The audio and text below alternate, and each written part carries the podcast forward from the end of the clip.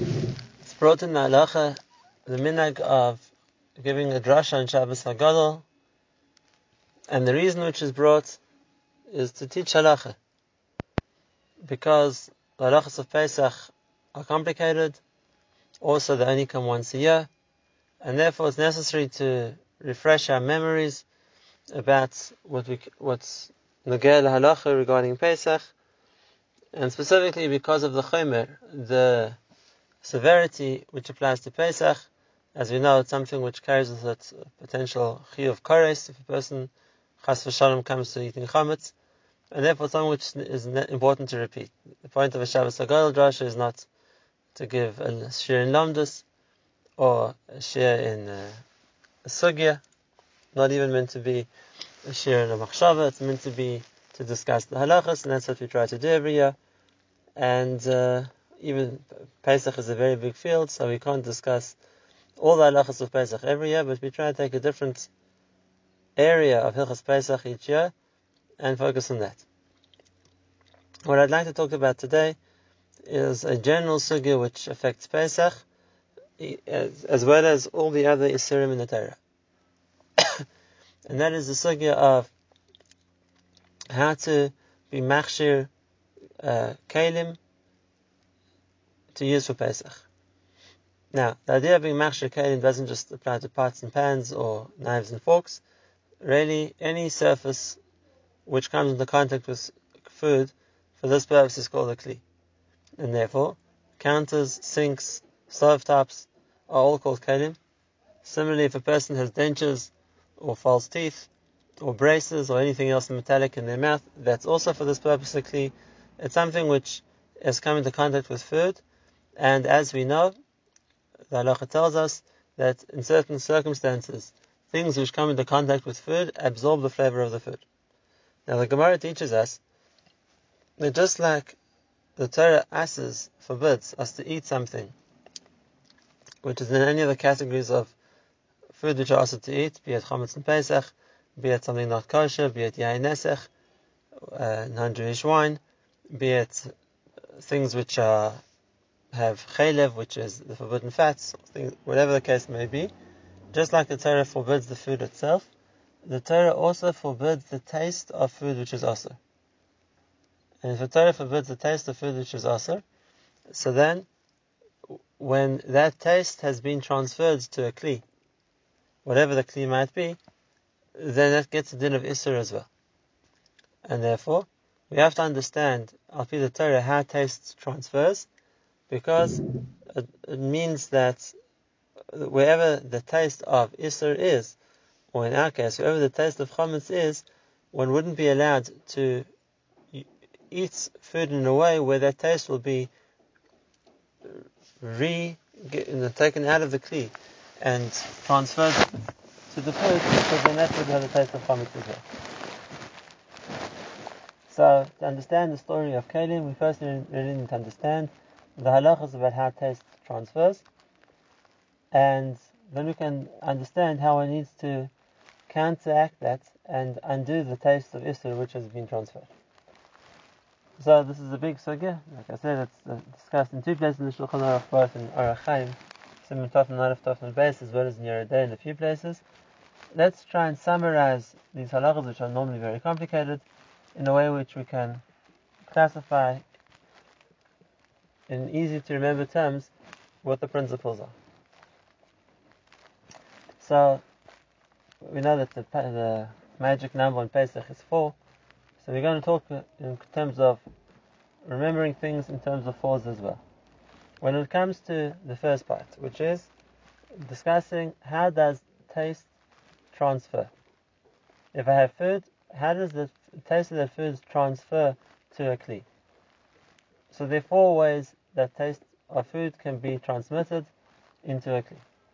The first one is through what we call dry heat. So the best example of that is if a person's baking bread on a tray, the taste of the bread is going to go into the tray. And therefore, if we have a problem of chametz, so the trays which are used to bake on are going to have absorbed the flavor of the chametz that they're baking, and therefore one can't use those same trays for Pesach because they've now have con- contain a taste of chametz. Dry heat doesn't just apply to baking. It's the same thing if I'd be grilling meat, for example, over a grate, and then the flavor of meat gets absorbed into the grate. The second way heat transfers, the taste transfers, is through liquid. Let's, let's call it first wet liquids, I mean hot liquids. And hot liquids include, uh, if a person's boiling something in a pot, for example, so then there also the taste of the food is going to be transferred to the pot. So even though it's both through heat, but we're going to see there's a difference between taste which gets transferred through dry heat and taste which gets transferred through wet heat. The third way taste can transfer, this is less commonly known, but it's a Gemara of Avodah which is discussing Yain Nesach. Yain Nesach is wine which was touched by Goyim or produced by Goyim, and therefore has a flavor of Isser. Now wine isn't hot, people don't heat up wine, and therefore we don't worry about the transfer of taste of heat by wine, but wine remains in its barrel for a long time. And Chazal tell us that something which is liquid, which has remained in the same place for a long enough time, is going to transmit a flavor to the kli that it's in. And therefore the casks which hold the wine are going to be inf- infused with the flavor of the wine. And that will make the awesome.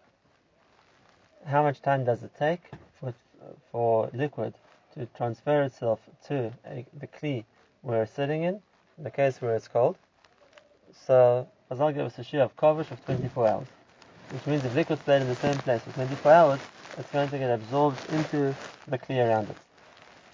That's why most liquids, liquids which are are sharp, or liquids which are very acidic, it might take less time than that.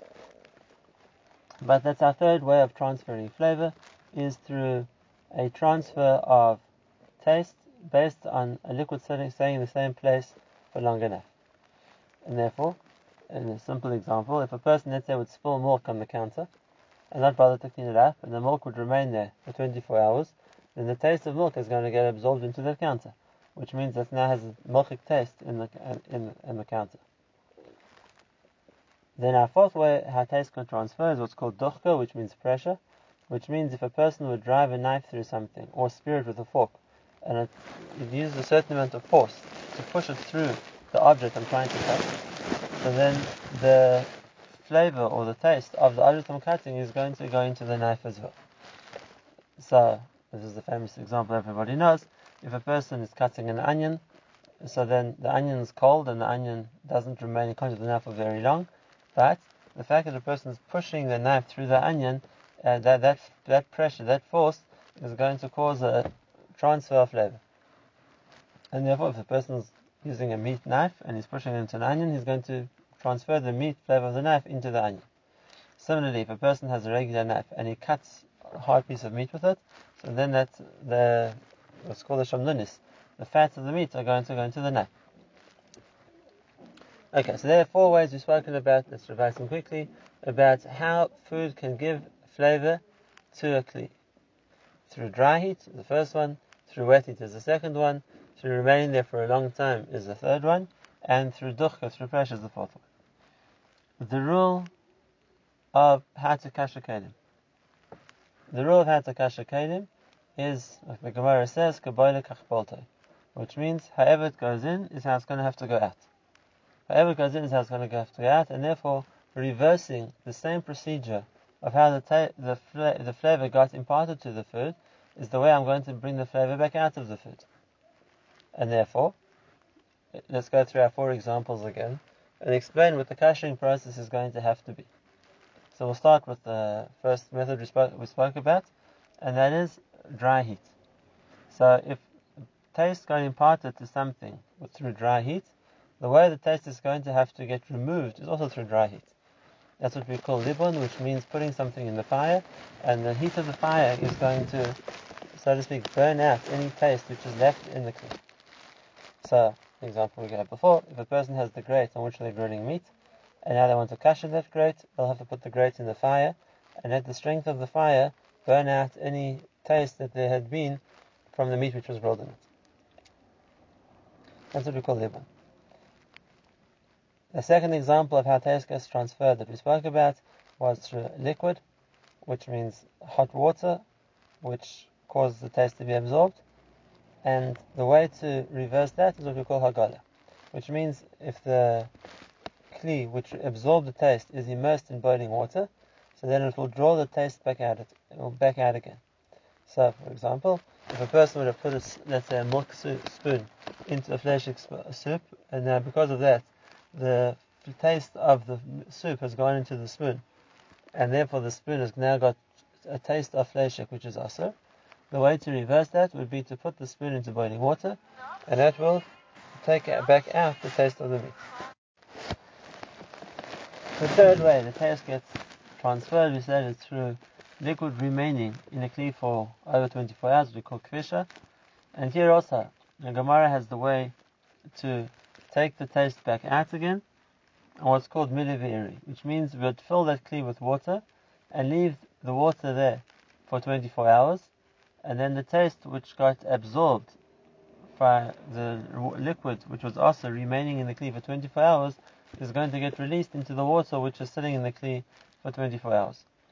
For technical reason, if one wants to use that way of kashering, so then one has to do it three times, which means fill the kli, leave it 24 hours, pour it out, and do the same thing again, fill the kli, leave it 24 hours, pour it out, and the third time, and that will kasher a kli. So if I want to kasher a barrel, for example, or a vat which contained non-kosher wine, or any other case where the kli which held the isser for too long has absorbed the isser that was inside it, so we have the option of what's called milui v'irui, which means to leave water in for that amount of time, three, 24 hours, three times, and that will kasher it. And lastly, when it comes to the navdochka, which means the knife or something which has gotten flavor because of the pressure that was put in pushing it through a davar which gave it a flavor, the way to reverse that is to cut something which doesn't have that flavor, and then for the pressure of the force of pushing that same blade through something else which doesn't have a flavor of Isser, will, so to speak, will clear the flavor of Isser from the knife. What the Gemara calls Ne'itza, and therefore if a person would cut something else, let's say a hard vegetable or a piece of wood, or even dig it into hard ground ten times, the, the, the knife, that would, so to speak, take away whatever flavor of Isser it absorbed. And therefore, in each of the four cases, we have the din of Kebolo Kach Polto, which means the way that the flavor went in is the way the flavor is going out, and that would work to kasher on the right level. Now, another rule we have to know is that these four rules aren't separate rules. In other words, that they're all four separate categories. There's really a scale. And therefore, let's say, for example, Libun is a stronger form of Hechsher than Mirili or than Hagala. Hagala is a stronger form of Hechsher than Ne'itza, whatever the case was less than it. And therefore, in most cases, upgrading the level of Hechsher will work as well. In other words, it's not that uh, the only way to machshir something is in the way that it went in.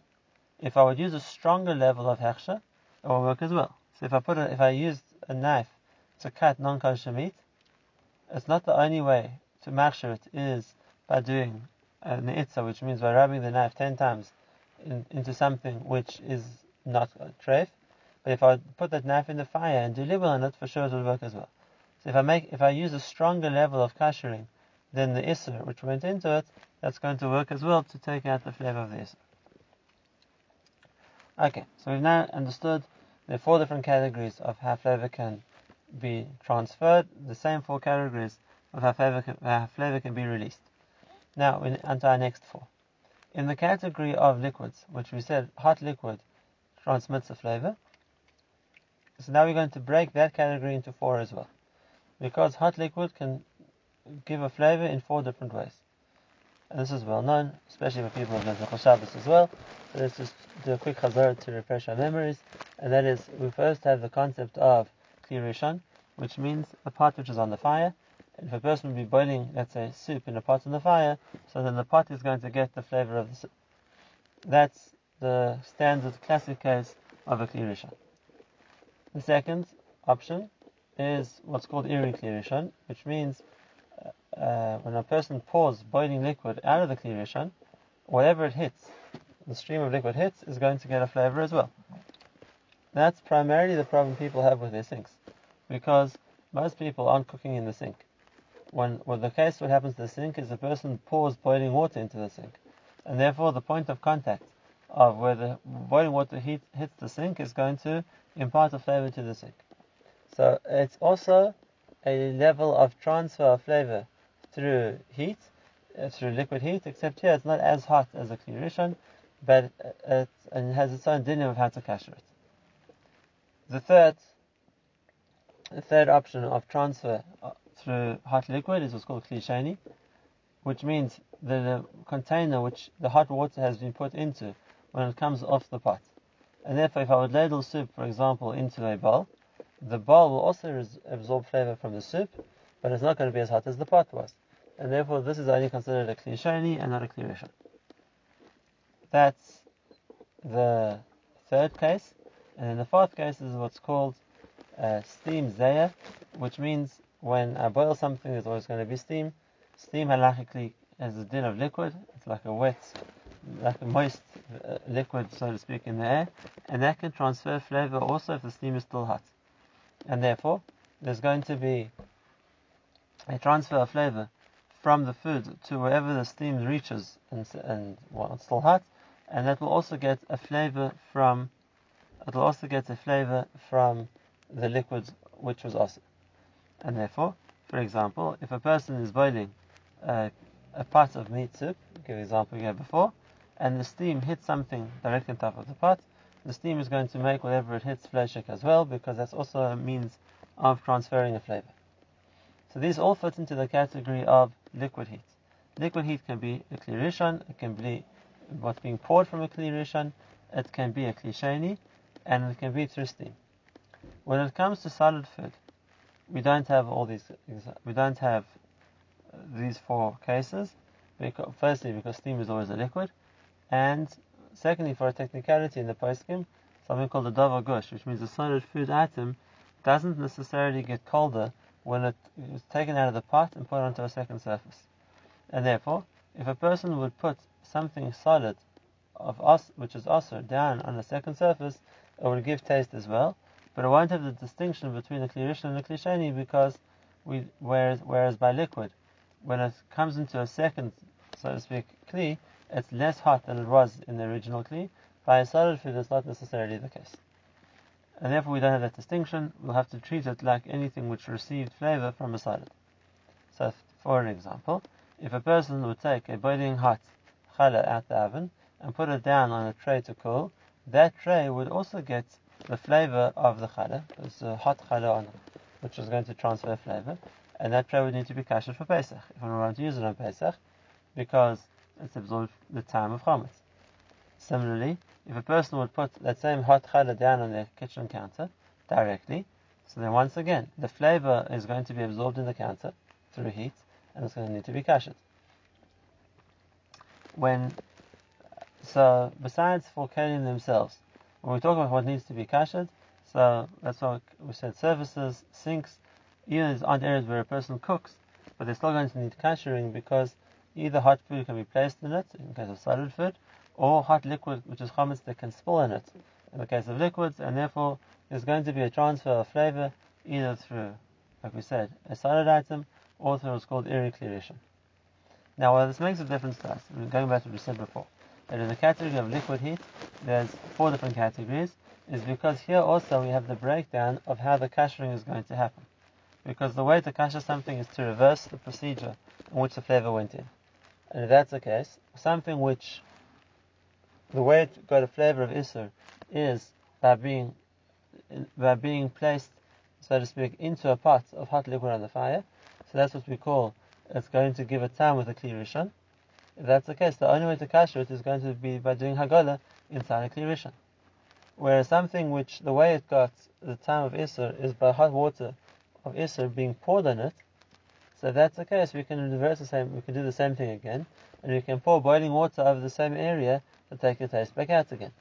In other words, the Hagala in that case won't be by putting the item into the hot pot, the Hagala will be by pouring the hot water over the item.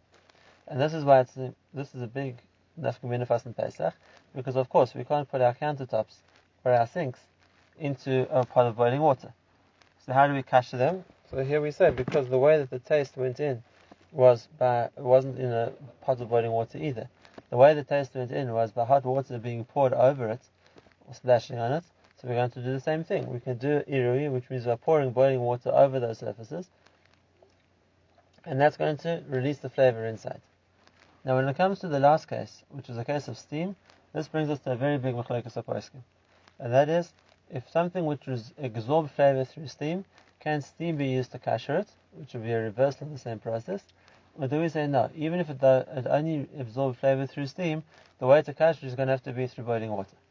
At least through an irui, which means by, pouring boiling water over it. Now, where are cases of things which receive their isser from steam, and therefore there could be a practical question of how you're going to kasher them?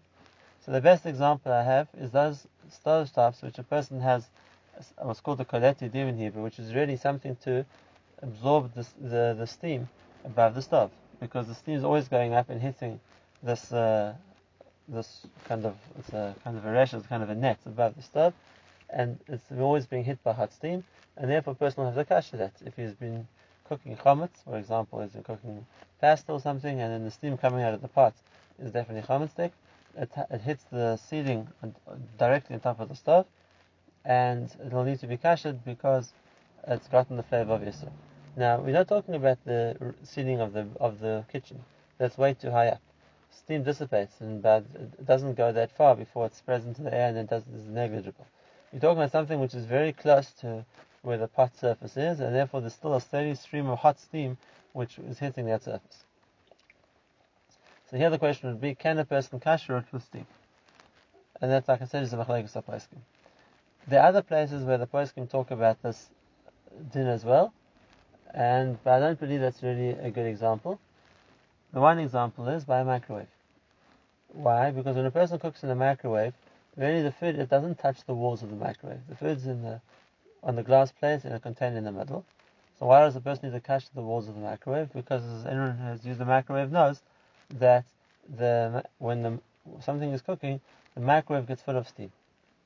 And the microwave is full of steam, so then uh, we have to worry about the steam of whatever is cooking going into the walls of the microwave. And if that's the case, the person wants to cache the microwave, can he do the same thing in reverse? Which means can he put a bowl of water in the microwave, keep it on for long enough that it fills the microwave with steam, and we'll say that that steam has now cached the the blias, the taste which went into the walls of the microwave through steam. And like I said, it's machlekes aposkim if microwaves are kasherable like that or not. But I don't really believe that that's a good example of the sin of steam, because there's another problem as well. And that is, if we would only be worried about the steam in the microwave, then it would be this halachic discussion we just mentioned. But being as the situation in a microwave is, that very often, when the food gets hot, food particles themselves tend to fly and hit the walls or the sides of the microwave. That's for sure not steam that's food itself, which would be considered hitting the walls of the microwave would be kind of an irui. And in a case like that, then for sure steam isn't going to be enough to kasher something which got its flavor from food itself and not from steam. And then, in order to do that, I would have to pour an irui, which means pour boiling water on the sides of the microwave, which is not already a practical thing to do. It will probably ruin the microwave, and that's why it's better not to kasher microwaves for Pesach. The same applies to the a pot. If a person wants to catch the a pot, it's not just the problem of the steam, which is that uh, the steam in the pot is hitting the lid the whole time. That's true as well. But the food also tends to, when it boils, to hit to hit the lid of the pot. If that's the case, it's not enough just to catch it with steam. It would need to be cashed with with a galo of something which is on a clear Okay, so then we spoke about our third category of four things, and that is the four the four different uh, possibilities of how flavor is going to be transferred through liquid heat. Okay, we nearly have finished our principles, and then we can go into the practical examples. So let's sum up what we said so far. There's four different ways flavor can be transferred: dry heat, wet heat, uh, which means by being left in something for too long, and duchka, which means through the force of the knife we spoke about each one has the reverse of how I'm going to take the taste back out again, and then we divided the, the concept of liquid heat into four different subcategories. Now, as far as the Torah goes, that's the rule of Hagala. Chazal, however, made a number of restrictions of when we can't do Hagala. When this isn't a method which works the Kasher Kelim, so let's go through Chazal's restrictions. So the first restriction Chazal made, and that is a Kli which is likely to get ruined by the kashering process. Chazal said, I can't kasher. And the reason for that is, is because Chazal were worried that a person doesn't want his Kli to get ruined, and therefore he's not going to do Hagala properly because he would rather not bring things to the necessary temperature in order to maksha them rather than risk ruining his kli. And because then Chazal said we don't want people to be maksha keilim like that, we're too scared that they won't do the job properly and it'll still be a time issue. So, when we're talking about levin, for example, any kli which isn't going to survive being put into the fire, even if that would be the necessary way to do to kasher it, because the way to see that tam issa was through the fire, the Chazal said, you can't do Haggah, we don't let you do on it, we're scared that you're not going to do it properly, and then the Kli won't become kosher.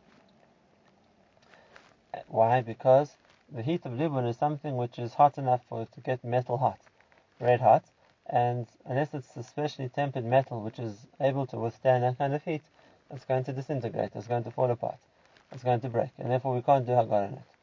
And we can't do on it, and we don't even try because Chazal said we're sure people aren't going to do it properly, and therefore we don't want people to do it. Similarly, when it comes to liquids, when doing Hagala in boiling water, those substances which can't stand boiling water, it's going to ruin them. So Chazal said, don't, we don't let you do Levin on it, we don't you do Hagala on it, because we know you're not going to do it properly, and therefore better don't try. Okay, so that's our first restriction of Chazal when we're not allowed to kasher. And then, kainim like that are unkasherable because nothing we can do to cash An example, we had an example of that this last week.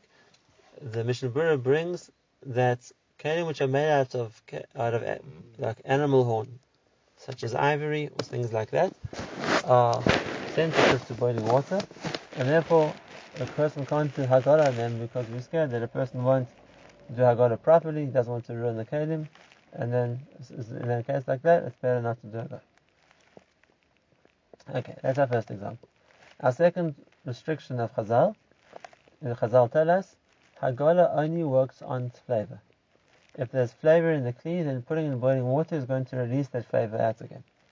But if there's res- residual food in the kli, for example, food which got stuck onto the surface and I haven't been able to scrape off, or there's a crevice in the kli, in such a way that the food has gotten in and I can't get it out, in cases like that, Hagala is not going to help. Hagala is not going to help because it doesn't destroy the food. It just releases its flavor. And in a case like this where the food is still there, so then the flavor is not, or the food is not going to get released from itself. Not only that, I could probably be making things worse because by putting it into boiling water, all I'm doing is, is cooking the flavor of the food back into the kli. And in a case like that, I haven't helped take the flavor out, I have just added a new flavor to it. And therefore, Chazal tell us you can only do Hagala on a kli which I can check is properly properly clean and its entire surface area, which means it's not like a pot where there's a caked in layer of burnt in grease or whatever it might be, because that's going to prevent the hagala working. And it's not a kli which has a cracks where food could accumulate and I can't get it out. Examples which are given of that the post can bring, for example, a knife where the handle and the blade are attached from two different substances and there's a thin like so to speak, space between the two where food could get trapped. If I wanted to go, I'd have to clean that area properly, make sure there's no food there. Similarly, whatever kli it is, which is held together by screws, so then again, within the area of the where the screws meant to go, or sometimes even within the top of the screw itself, are areas where food could collect, the person would have to make sure they're properly clean before he does Hagala. A case where I can't remove all the food, or I can't get all the food to remove it, so then Hagala is not an option. Now, this is this second din is only a problem by Hagala. It's not a problem by Libun, because when we're putting something directly into the fire, so then we understand the point of the fire isn't to extract the Isser, it's to burn out the Isser. And if it can burn out the flavor, it can burn out, it will burn any food residue. In other words, the heat which is able to make the metal hot is definitely hot enough to incinerate any food remains. And therefore, uh, Libun would work whether the kli is something which has food residue in it or not, if we do the libun properly, But Hagala will only work on the Kli which is completely clean and there's no areas where food's gotten stuck.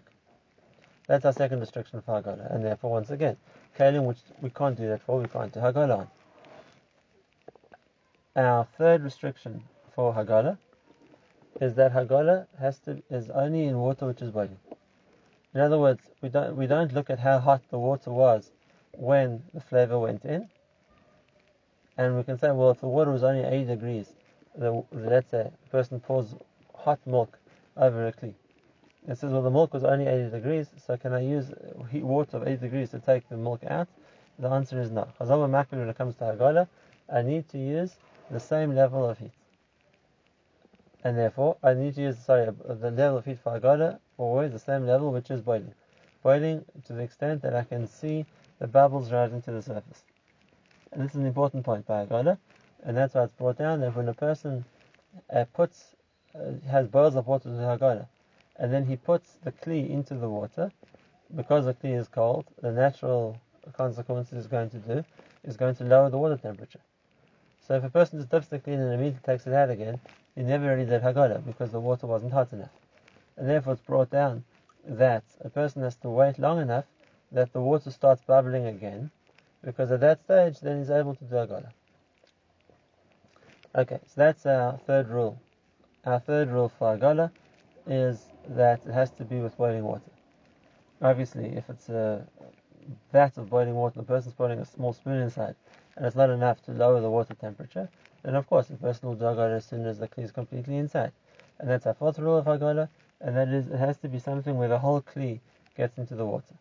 Whereas if only part of the kli gets into the water, then that's not a good Hagala, because the areas of the kli which weren't exposed to the boiling water aren't going to become kosher. In other words, the water only takes out the taste of where it comes into contact with. But if a pot is too big, so I can only submerge half of it in the water, I never really did a proper Hagala because the other half of the pot will still have the taste of the Isser.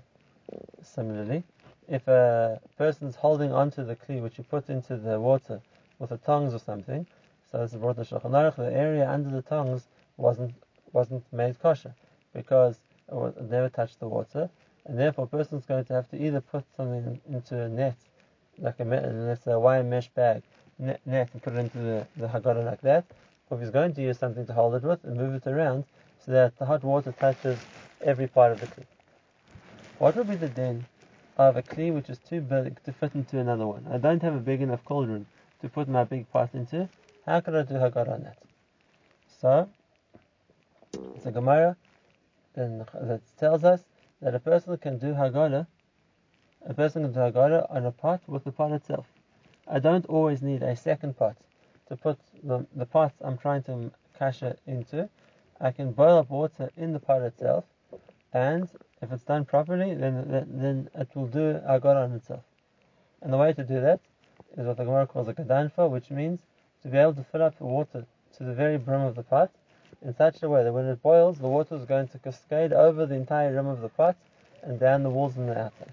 And that would be a proper hagala, because at that stage the boiling water has touched the entire inside surface and the entire rim of the pot, and that's where the, the flavor of Issa would have gone, and therefore I can do hagala like that. Okay, so that's those are our four uh, limitations in hagala, which is brought in Chazal. Let's say them again. Number one, that it has to be something which can withstand the kashering process. Number two, it has to, for Hagala purposes, it has to be something which is completely clean and there's no food remaining on it. Number three, I have to have water which is properly boiling, which means the bubbles are coming to the surface. And lastly, number four, it, it means the entire surface of the kli has to be exposed to the water. Preferably, in the Khatchilah a person is meant to use water for and not other liquids, like we'll see, there's certain B'diavad cases where the poskim allowed Hagala and other liquids besides the water, but primarily the din of Hagala has to be in water. Okay, so now we've learned the basis for the din of Hagala, both, like we said, the Daraisa and also Rabban's restrictions. Now, there's one further sugya for us to discuss together. And that is, as we mentioned previously, there's a big difference between Hagala and Libun. Because Libun works that it burns out the flavor. And if that's the case, if a person puts something in the fire and the flavor gets burnt out, it's not there anymore. It's disappeared. It's been incinerated. Hagala doesn't burn out the flavor. Hagala releases the flavor, which means it takes the flavor out of the pot and puts it back in the water. And now the question we have to ask ourselves is, okay, so where does the flavor go from here? I have a pot of boiling water, and now I put a, uh, a spoon, a knife, whatever it is, into the water. So the flavor uh, which was in the knife has now gone out of the knife and into the water, and now we have this taste of Isser which is floating around in the water. What happens next? So we have two questions. The first question is, what's going to stop that flavor, which is the, just like we said, taste transfers through boiling water. So maybe the taste of which you took out the knife is going to go into the water and then go into the pot which I'm boiling the water in. And if that's the case, what have I gained? I've taken the Isser out of one kli and put it into a different kli. Or if I'm trying to be tovel, but do hagala and two kelim together, so do we say what's going to happen is that each one is going to uh, take the, uh, transfer flavors. We'll take the flavor out the spoon and put it into the knife. We'll take the flavor out the knife and put it into the spoon. What's going to stop that happening? And if you understand, this is only a question by Hagala. Because Hagala, like we said, is something which extracts flavor, as opposed to Libun, which is something which burns out the flavor. Okay. So what what what what what, what do we do to prevent that happening? So Chazal give us two options, both of which are brought in the Shulchan Aruch. The one option is, if there's 60 times water to the kli that I'm putting into it, so then the true the flavor is going to come out of the kli into the water, but in such a vast quantity of water, the flavor is going to dissipate and disappear. We call betel v'shishim, and therefore, if I have a big pot of boiling water and I put a small knife or spoon inside it, it's true the flavor will come out of the knife, spread in the water until it nullifies itself. It's non-existent anymore. There's not enough. Uh, there's not enough flavor to flavor the water. In a case like that, we have 60 times boiling water to the kli that I'm trying to do a on, so automatically it becomes, the flavor goes out and the flavor disappears. But that's not always a practical option. It might work if I have a big vat and a small kelim. But if I have a, a big kelim I'm trying to several pots or pans, whatever it's going to be, or even the case where I'm trying to pour boiling water on the surface in order to capture it, so here I have the, second, the same problem. The, water, the flavor is going to come out into the boiling water, and it's going to get into everything else. That same boiling water will draw the flavor into whatever's around it.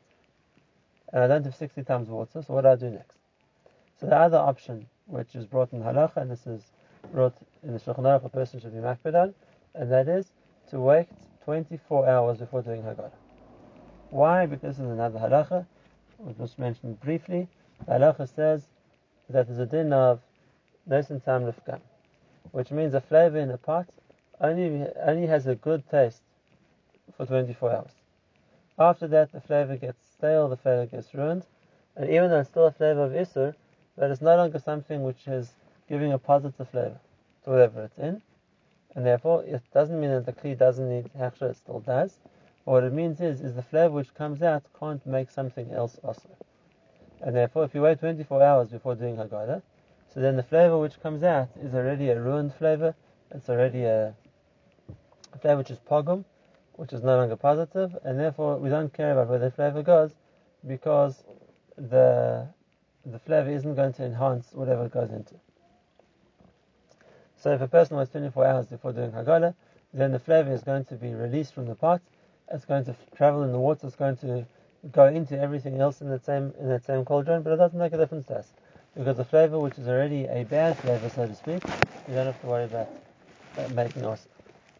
That's the principle so far.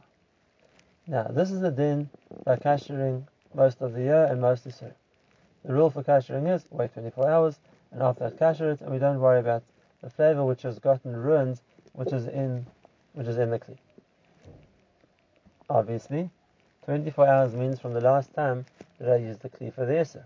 And therefore, if I, I have to make sure that this kli wasn't used for Isser in the last 24 hours before I try to kasher. When it comes to chametz, it's a little bit more complicated. Because one of the chumras we have on chametz is that lechatchila we try not to lechatchila we try not to uh, use kalim for chametz, which even if they have a tam lefkam, even if they have a bad flavor, which means even if the flavor's been there for more than 24 hours, Now, we try to be careful about chametz, and therefore, it's uh, it's brought down in the Shulchan Aruch that a person shouldn't do hagala from the time when chametz is asur, which is the fifth hour in erev Pesach, because from the time when chametz is asur, we worried about we worried about the time of chametz also. Whereas the person do hagala before that, so they would take the time out of the kli. At that stage, the chametz isn't yet asur, so we don't have to worry about the isser of of chametz, which is even extends the time lefkam, and then the kli is already kosher and can be used for Pesach.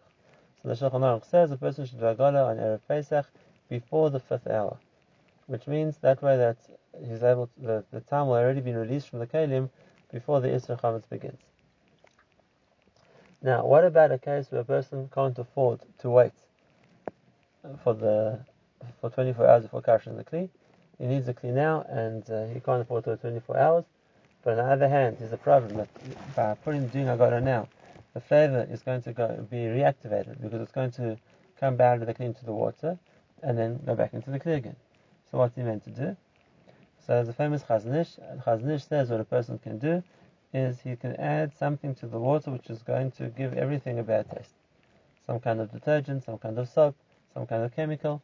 And that way I boil up this chemical, this water with the detergent inside, which is something inedible. I now put the kli inside, and it's true the flavor will be released from the kli, but immediately it will get mixed with the unpleasant or inedible flavor of the detergent or the chemical in the water, and therefore there's not going to be a positive flavor which is being reintroduced into the kli. There's only going to be a negative flavor which is being reintroduced into the kli, and that we don't have to worry about. However, we saw previously that lechatchila a person is meant to do hagala only with water and not with any other mixture, and because of that, uh, the Chazon Ish says, so what a person should do, if he has to be machshir something within 24 hours, is do hagala the first time in a chemical and a detergent, and it will take the flavor out and replace it with a bad flavor instead. And then afterwards, you should pour out the, the chemical that he was doing hagala in, fill the vat with water, boil it up again, and now do hagala the second time in boiling water.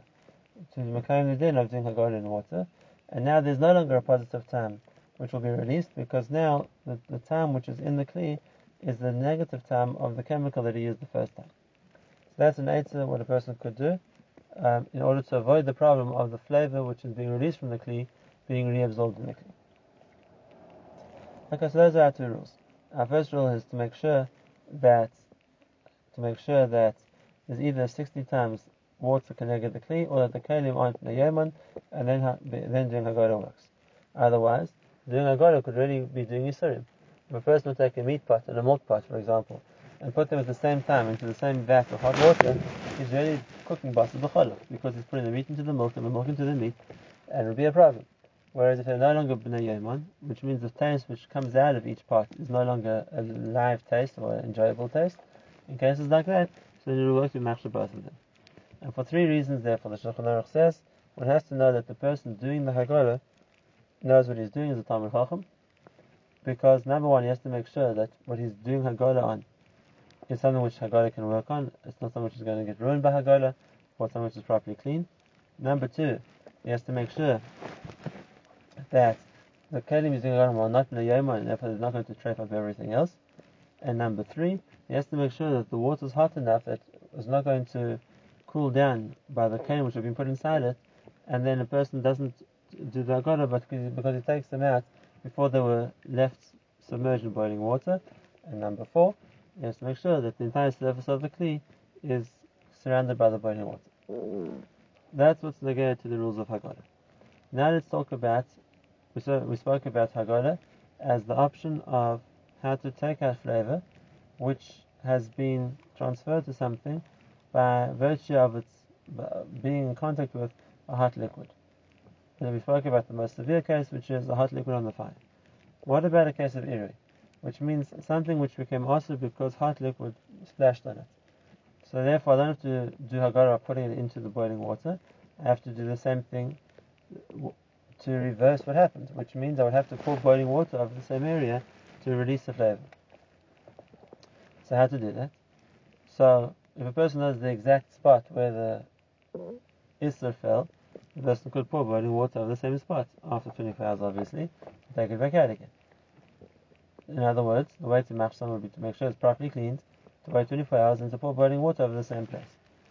Obviously, the water which is boiling has to have been properly boiling at the time that I pour it. And even though the, what's going to happen is, as soon as it hits the surface, it's going to cool down. That's not a problem, because the way that the first liquid of Isser also hit it when it was boiling and then after it's cooled down.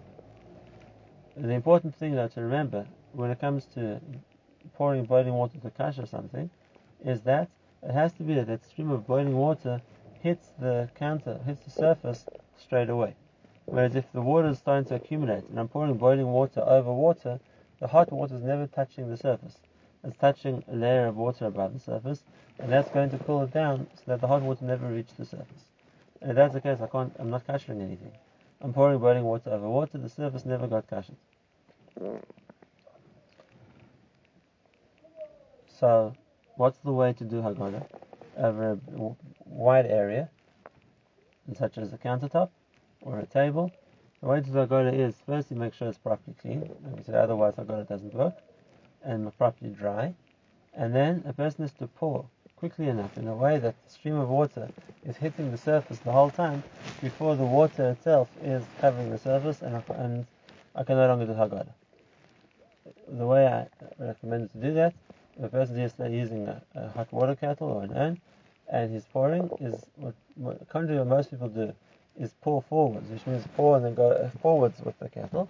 Then you just what's happening is you're pouring water over water because the direction the water is going is also forwards, the best way to catch is to go backwards, which is a person holds it and pulls it back. So the water is pouring one direction and he goes backwards. So he's hit, he's, there's a constant new, so to speak, stream of place where the water is hitting, where on the counter where the water hasn't before.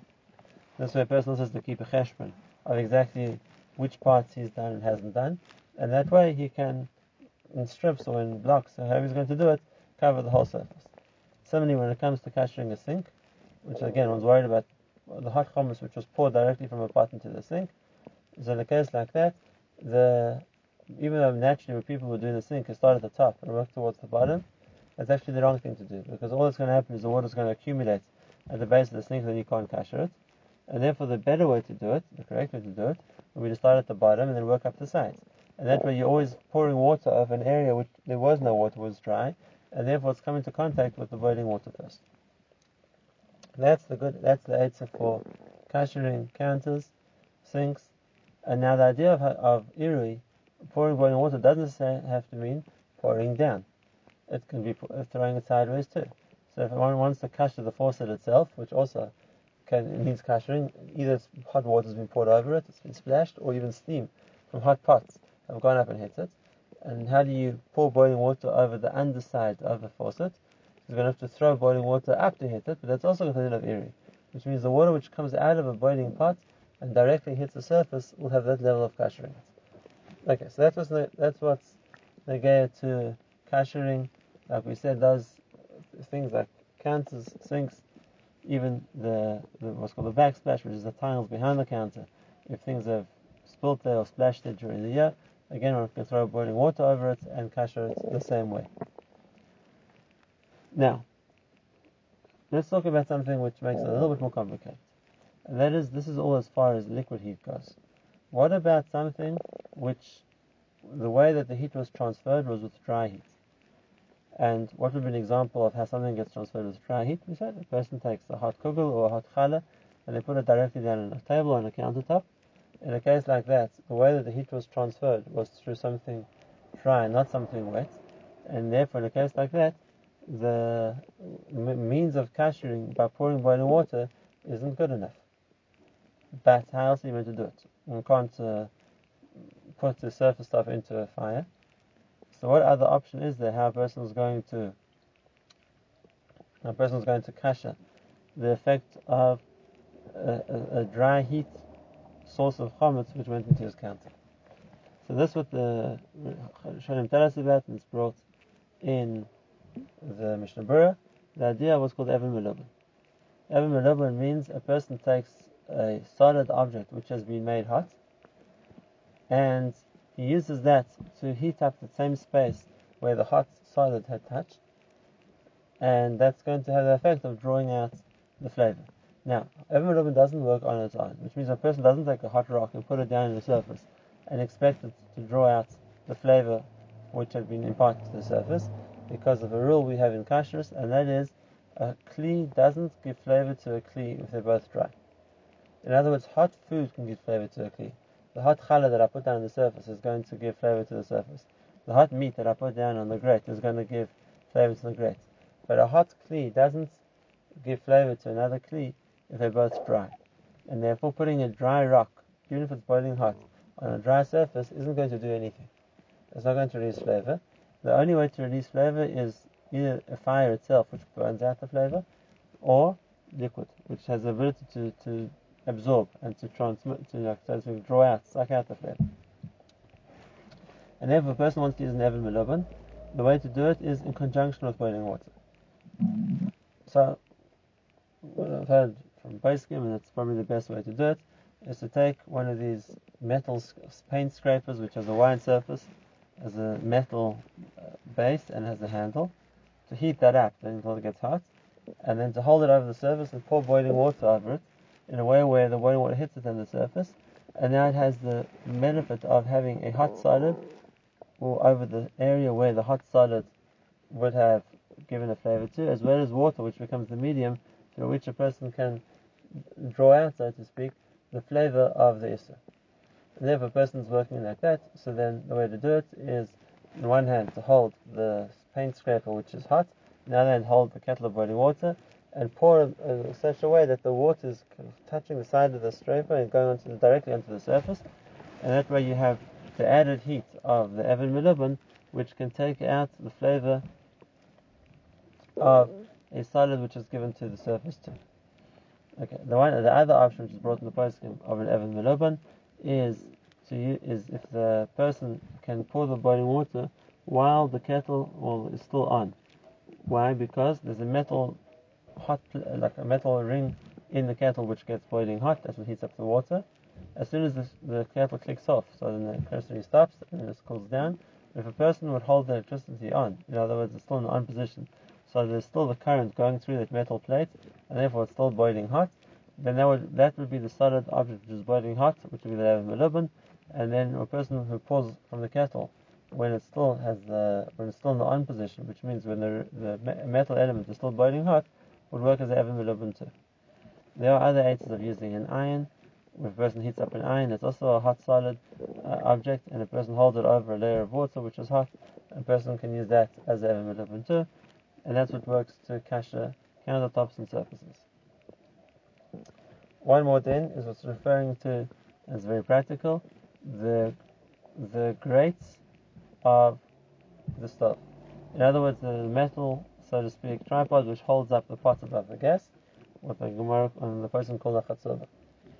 And the Ramah tells us that the chatzova needs to be kashed with libun.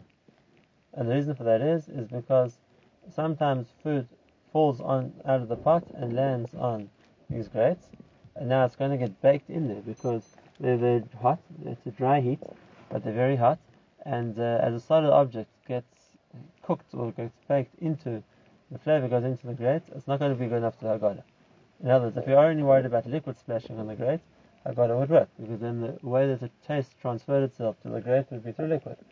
But if you're worried about uh, a solid object of food falling on the grate, and if that's the case, it's going to be baked in dry, and when that happens, it's going to need uh, libun in order to kasher it. Now, that's something where libun would work, because it's uh, iron which is tempered to withstand heat, there's always a fire burning there, and if that's something a person could put into a heat source, into a flame, and it would burn itself out. Okay. One last area of the halacha to talk about which is important. We have a few minutes left, and that is there are certain substances which are unkasherable. Again, we're going to give four examples.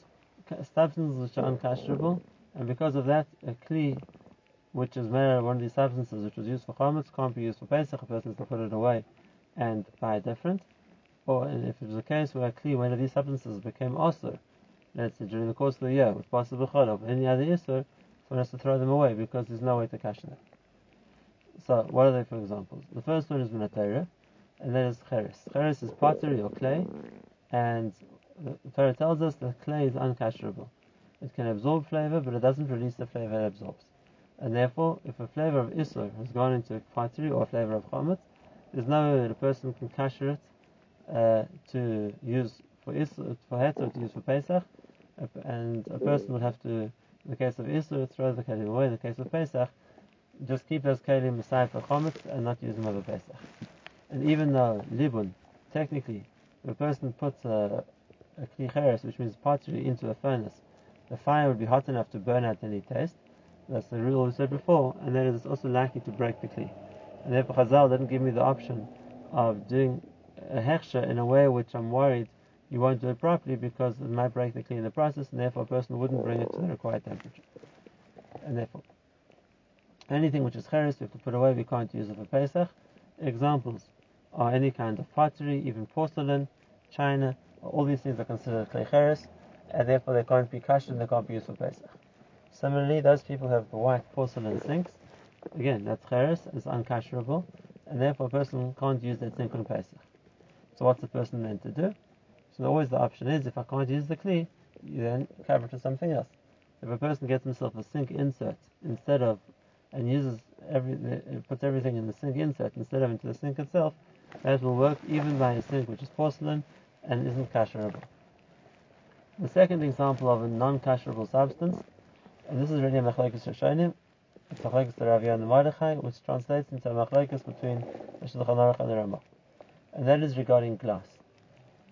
The, there's two different opinions about kashering glass, which are diametrically opposed to each other. The first opinion is the opinion of the Shulchan Aruch, the opinion of the Rabbiya, and that is glass doesn't absorb, and therefore glass can't become osir, and therefore doesn't need to be kashed. And therefore, according to the Shulchan Aruch, a person would be allowed to use the same glasses during the years they use on Pesach, the same clear of glass for meat and for milk, because glass can't absorb flavor. It doesn't have to make sure it's properly clean, so there's no residue of actual food there, but glass is non-absorbent. The Ramah argues, and exactly the opposite. The Ramah says for Pesach, not only do we say that glass absorbs the flavor, but we say glass, being as it's also made from a sand, is like a klicheres, and therefore glass is uncasherable you can't get the flavor back out of it again. And therefore, uh, let's say something which is a Pyrex or Duralex or anything which is glass and has been used to cook food inside it, or the glass lid of a pot, you can't cash it for Pesach because because glass doesn't, according to Ramah, doesn't release its flavor. Similarly, people have a stove top, like in some electric ranges, with a glass top, so then it's a problem. The person has to cover the glass somehow because like we said before, glass isn't something we can cash. You can't get the flavor back out of the glass again. So that's our second area for Pesach, which, according to the Ashkenazim at least, we can't cash. Now the question is, what about something which is only used for cold? A person has glass drinking glasses, and he doesn't use it for hot. Is that something you can use on Pesach? So the answer is technically yes, with two reservations. Number one, he has to make sure that the glasses are never on the table when hot food could have splashed on them.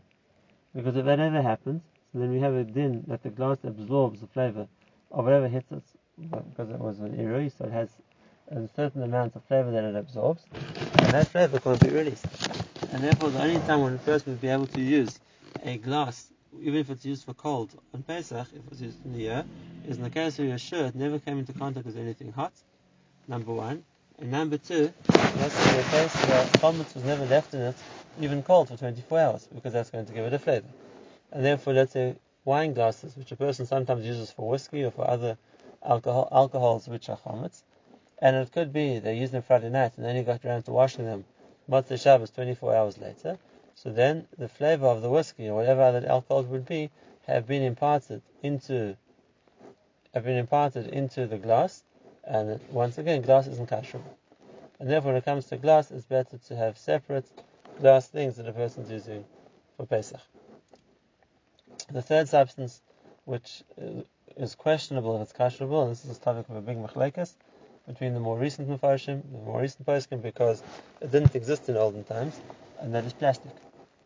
Is plastic like glass that is not kasherable according to Ashkenazim, or is plastic a substance which we say is like most other kasherable substances? And here it's interesting, the poskim of Eretz Yisrael held that plastic can be kashed. Obviously not with libun, which will melt, but with hagala, a person can put plastic in boiling water and will kasher it. Whereas a Moshe Feinstein holds that plastic cannot be kashed, and therefore a, a kli of plastic which became also would have to be thrown away because there's no way to kasher it. So like we said, I'm not giving a hachra, it's a machlek and that is what's the din of plastic. Uh, in Eretz Yisrael, they tend to be makel, and, one to be to do a on plastic. In America, they're more mach. And the last category of keilim we wanted to talk about, and that is something which is also a suffix, again, a new invention, and therefore we don't have the to learn what to do with it, and that is things like silicone or rubber. Now, those things which are kasherable or not kasherable, now obviously, uh, we're talking about someone who baked in the silicone tray, then that's completely not kasherable because something which was cooked dry, like in the case of who was baked, would need libun, and of course, when can't put silicone in the fire, it will melt. But uh, we're talking about something which was cooked wet, or in the case where all we need is hagala, can a person do hagala on silicone or not? Again, it's not clear in the poskim, and therefore it's better to avoid using the same silicone uh, things on Pesach that a person uses during the year. Now, I'm not just talking about spatulas or uh, bowls or things like that. These questions also have a lot of practical applications. For example, if a person wants to make kasher an oven, so the, oven has a glass door. The, uh, there's a rubber seal. How is the person going to cover the kasher of those things in order to use it for Pesach? And the answer always is, if a person can't kasher something, at least cover it. Because if something is covered properly with a thick enough cover, so then there's a barrier between the the surface, which has the flavor of Isser, and the food I'm using in Pesach. And if it's a proper barrier, that then taste won't transfer itself, and then I don't have to worry about kashering it, I can just cover it. So whether it's negated to the walls, negated to counters, negated to surfaces, whatever the case may be, if I can cover something properly with a thick enough cover, and it's not it's not going to tear, it's not going to it's not going to ever come into contact with the counter on Pesach, then that would work instead of kashering. Okay, those are the halachas we wanted to speak about regarding kashering surfaces, stovetops, sinks, which are the things which people still kasher today. In the olden days, they used to kasher everything. Knives, forks, because they didn't have more. And therefore, uh, it was a question of if I wanted a knife from Pesach, I'd have to kasher my knife from there. If I wanted a kiddush cup from Pesach, I'd have to kasher my kiddush cup from there. But today, when Baruch Hashem people have so much more, and they have separate keilim for Pesach, separate pots for Pesach, separate silverware for Pesach, so the kashering is much less necessary, and that's good because then a person doesn't have the chashashas of did they do a good enough job kashering. But it when it comes to those things which a person doesn't have two of, it's the same kitchen sink and it's the same counters, whatever it is, then we have to know the rules of how we can still kasher them. The last halacha which I wanted to talk about is the halacha of dentures. Because the dentures are metal. And if that's the case, they're going to absorb a flavor and if I've, my dentures have absorbed the taste, flavor of chametz because I eat during the year, so how do I, how do I get that flavor out so that I can eat on Pesach without tasting the taste of Issa? So the first thing which is brought in the poskim is it's not always such a problem because most times a person isn't eating food which is hot enough to be awesome. In other words, we said in order to give a taste of Isser, so it either has to be something which is hot, liquid or hot solid. Most hot liquids a person doesn't drink in cases where they're boiling. They might still be warm, but not boiling, and similarly with hot foods. In cases like that, they aren't hot enough to give a taste to the dentures. However, we still have the chashash that a person bites, and therefore you have the shayla of the duchka. A person bites with their teeth, and therefore maybe the taste came in, through the pressure which a person bit something. Uh, so person bit chametz. Similarly, there are those people who can eat or do eat hot pizza or hot burekas, whatever it's going to be. And in a like that, there is a hot dry heat which is transport which is transmitted to the dentures. So what can a person do about it on Pesach? So the simple answer is wait 24 hours before Pesach when you don't eat any hot food, because any hot chametz food. Why? Because as we saw, that after 24 hours the taste uh, Uh, in, in a kli gets ruined. And even though the chatchila by Pesach we machmir, even by a taste which is pagum, but in a case where a person has no option, at least then he's not doing anything wrong, by tasting the taste which is already pagum. But if a person would eat hot chametz within 24 hours of Pesach, so then they'd still have that taste in their mouth when it came to the Seder. And it's still a positive taste, that would be a problem. And therefore, for people of the minhag to eat pizza after B'dikas chametz, so make sure it's cold pizza. Because if it's still hot, there'll be a taste which is given to the dentures, and or the uh, braces or fillings, whatever else it's going to be. And in cases like that, that will be a problem in Pesach because it's still a good taste. Now, that's we're talking about dentures which are implanted in a person's mouth and they can't remove them. Obviously, if there's a plate or false teeth or something which in the mesonoth which they can remove, so for sure it's better to take it out and do hagala over it. And that will do kind of properly. The only last point I want to bring up is I saw some poskim say that a person shouldn't eat sharp foods on Pesach because there's a rule by sharp foods, and that is that a person, for example, by an onion, that even a time which is already pogum, which means it's been in the kli for more than 24 hours, but something sharp can revitalize the time. And therefore, for example, a knife, which is a fleshik knife, even if it hasn't been used for the past 24 hours, if a person will cut an onion with it, the onion will become fleshik because the time in the knife, even though it was a bad time, but it gets revitalized when it gets put into something sharp. And if that's the case, the person will say that a person shouldn't eat sharp food on Pesach because the time which is dormant and is no longer a good time in their dentures is going to come back to life and become a good time when when they eat something sharp. And I don't agree with these poskim for a very simple reason. And that is, is a mitzvah on Pesach to eat mara. And Klai shall always use for mara things which are sharp. Uh, chrein is a, a very good example of a sharp food. And no one ever said that a person can't eat chrein because what they're going to do with the dent with the dentures in their mouth, that the sharpness of the chrein is going to bring back the flavor. And this is right from Pesach starts.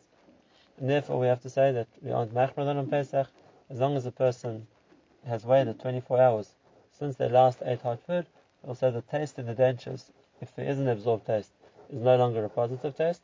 And if that's the case, a person is allowed to eat on Pesach.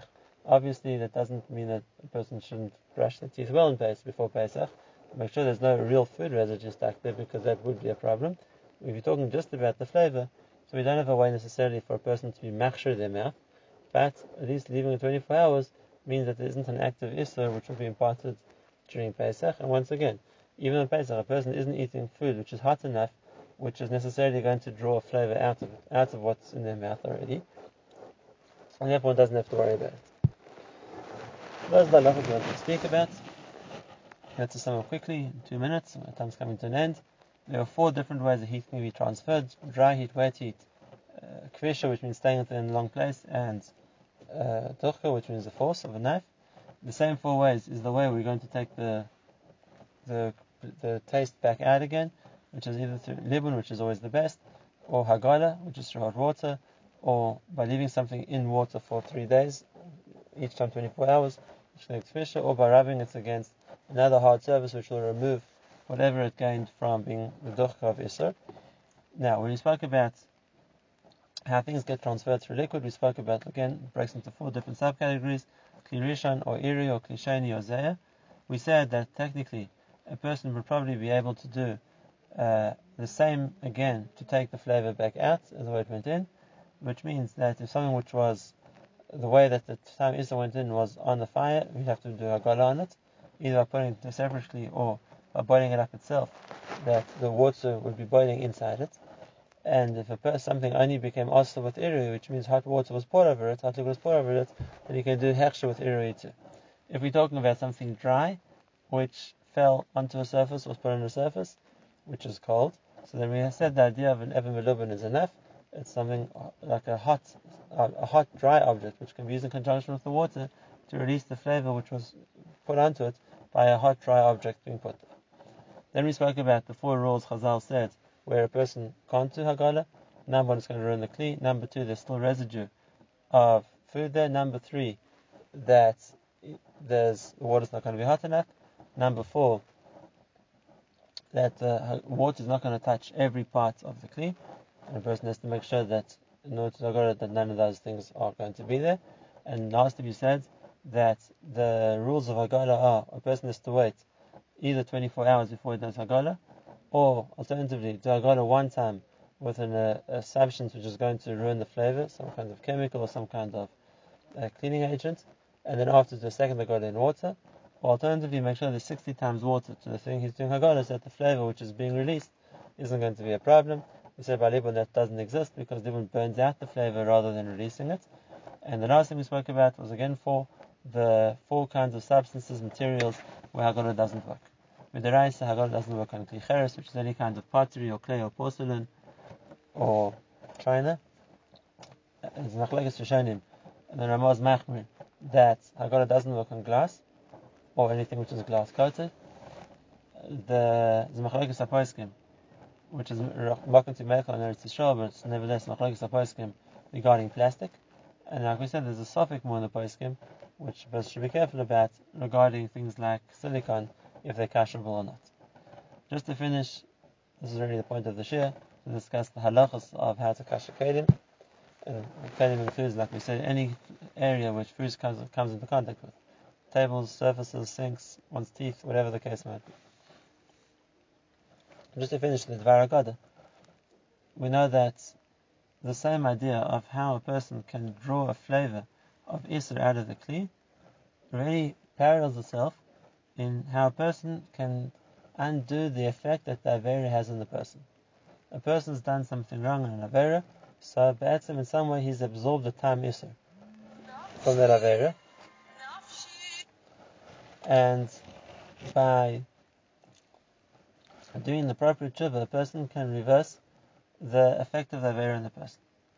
And therefore we're going to see that there's four ways that a person can do that in tshuva, and they really represent parallel, I should say, these four methods of Hagala, these four methods of kashering a kli. The first we spoke about was duchka, which means something has been used, forced, to be pushed into something also. A person should reverse that and drive it into something which is mutter, it will have the same effect of rubbing the surface and taking the flavor out. And that's the first area of tshuva. The result brings action Hilchas Pesach. And if a person put effort into doing an Avera, in order to do the Avera, he had to work or to extend himself to find the thing to do the Avera with, the object of the Avera. So a person should reverse that by the effort he puts into doing mitzvahs. And therefore he says a person should grind the wheat for the matzahs himself because it's a lot of effort, and that will stand against the effort that he put into doing Averas. That's the duchka. That's the effort which can, so to speak, take out the effect of the effort done for an Avera. The second one, you said, is, is kvisha. If something remained for a long time in the kli, which is also, so then it's going to absorb the flavor. And the way to reverse that is to leave water in for a long time, which will draw that flavor out again. What we call regilus. And that is time. When a person got used to doing something wrong, so the more they get make them, a habit for themselves of doing right, of not repeating the mistake, of doing things differently in a case which, isn't a problem, that's going to have the effect that they're now no longer accustomed to doing the Avera. They've now trained themselves to be accustomed not to do the Avera, and therefore that's going to take away the effect of Avera. The effect of Avera, which is Avera Gereris Avera, that a person gets accustomed to, gets used to, gets into the rut of doing Averas. The way to do that is to train oneself to be in the habit of avoiding the Avera, and that will become their nature. That undoes the effect of Avera, which is there by virtue of its being often repeated. The third level is the hana that a person gets from Avera. That's like the water. Water is always a symbol for hana. And like it says by the Mabul, Bereitchim kilkilu, Bereitchim nidonu. With hot water, so to speak, they sins, and with hot water they were punished. And therefore, for the enjoyment that a person gets from the Avera, which is the effect the Avera has in the person, which is compared to the water, the way to undo that is Yisurim. Yisurim, like in the case of the Mabul, also in the case of Oynish, is considered like hot water, and therefore the Yisurim a person suffers has the effect of undoing the enjoyment that they had from the Aver. Rokeach talks about the Salat, he calls it Chuvas HaMishkal. There has to be a balance. How much a person benefited, enjoyed the Avera, is how much they're going to suffer for, as a result of that, to undo the effect that the enjoyment had on them. And lastly, we come to Libun, which is putting something in the fire, and we say that's the best kind of hechsher because that burns out the isser itself. And the avera, which the effect of the avera through fire, is the effect that the, that has in a person's neshama, and that is the Yetzer Hara is called like a fire, and when a person gives into it, it brands itself on his neshama. It, has there's a certain area which has gotten ruined by the spiritual effect that the Avera has it. And the way to reverse that, as was brought down, that if a person commits himself to Torah, because the Torah is like an Aish as well, and the, the fire of Torah purifies. The fire of Torah purifies even more than Yisurim do, and therefore if a person, in place of what he had done wrong, take, commits himself more fully and immerses himself in Torah, so then the fire of Torah purifies a person, and this is brought down that uh, just like even more than the karbanis can mechaper a person, the Torah is mechaper on a person because that's like the fire, which is the libun, which is the burns out any ra, and uh, so to speak fixes any kind of stain that there might be on the person's neshama. And that's particularly in the to Pesach because Pesach really was the beginning of that process. We suffered in Mitzrayim, so we had definitely had the Yisurim there, uh, but the end of the Goddess Mitzrayim was when you agreed to accept the Torah. And like the Apostle says, that we don't bring, it doesn't say that you, you bring a chatas on Shavuos, because when you makabel the Torah, it's It's like you never sinned. The Torah has the ability, it's a connection to the fire of Kedusha to burn out any effect on, of ruchnius that the Yetzer Hara could have caused. And therefore, there's some, besides for kashering our kitchens, so something for us to think about is also how we're going to be machshir ourselves. How we're going to, the effort we put into Pesach should undo the duchka, the effort we put into doing Averis, that we're to get into a habit of doing things right, which over time will replace the habits which we, have been doing wrong. We look at Yisurim, we look at the, just like there was in the Mitzrayim, as a way to undo the uh, enjoyment you got from the Averis, and lastly, the Kabbalas HaTorah, which is really the fire, which is going to burn out any kind of imperfections in our neshama, which was caused by the fire of the Yetzer Hara.